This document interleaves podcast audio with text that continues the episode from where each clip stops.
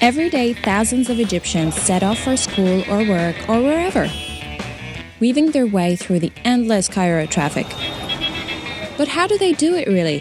How do Egyptians manage to walk around the big city? Find out the answer on the Ehky Ya Masr podcast on SoundCloud and PRX.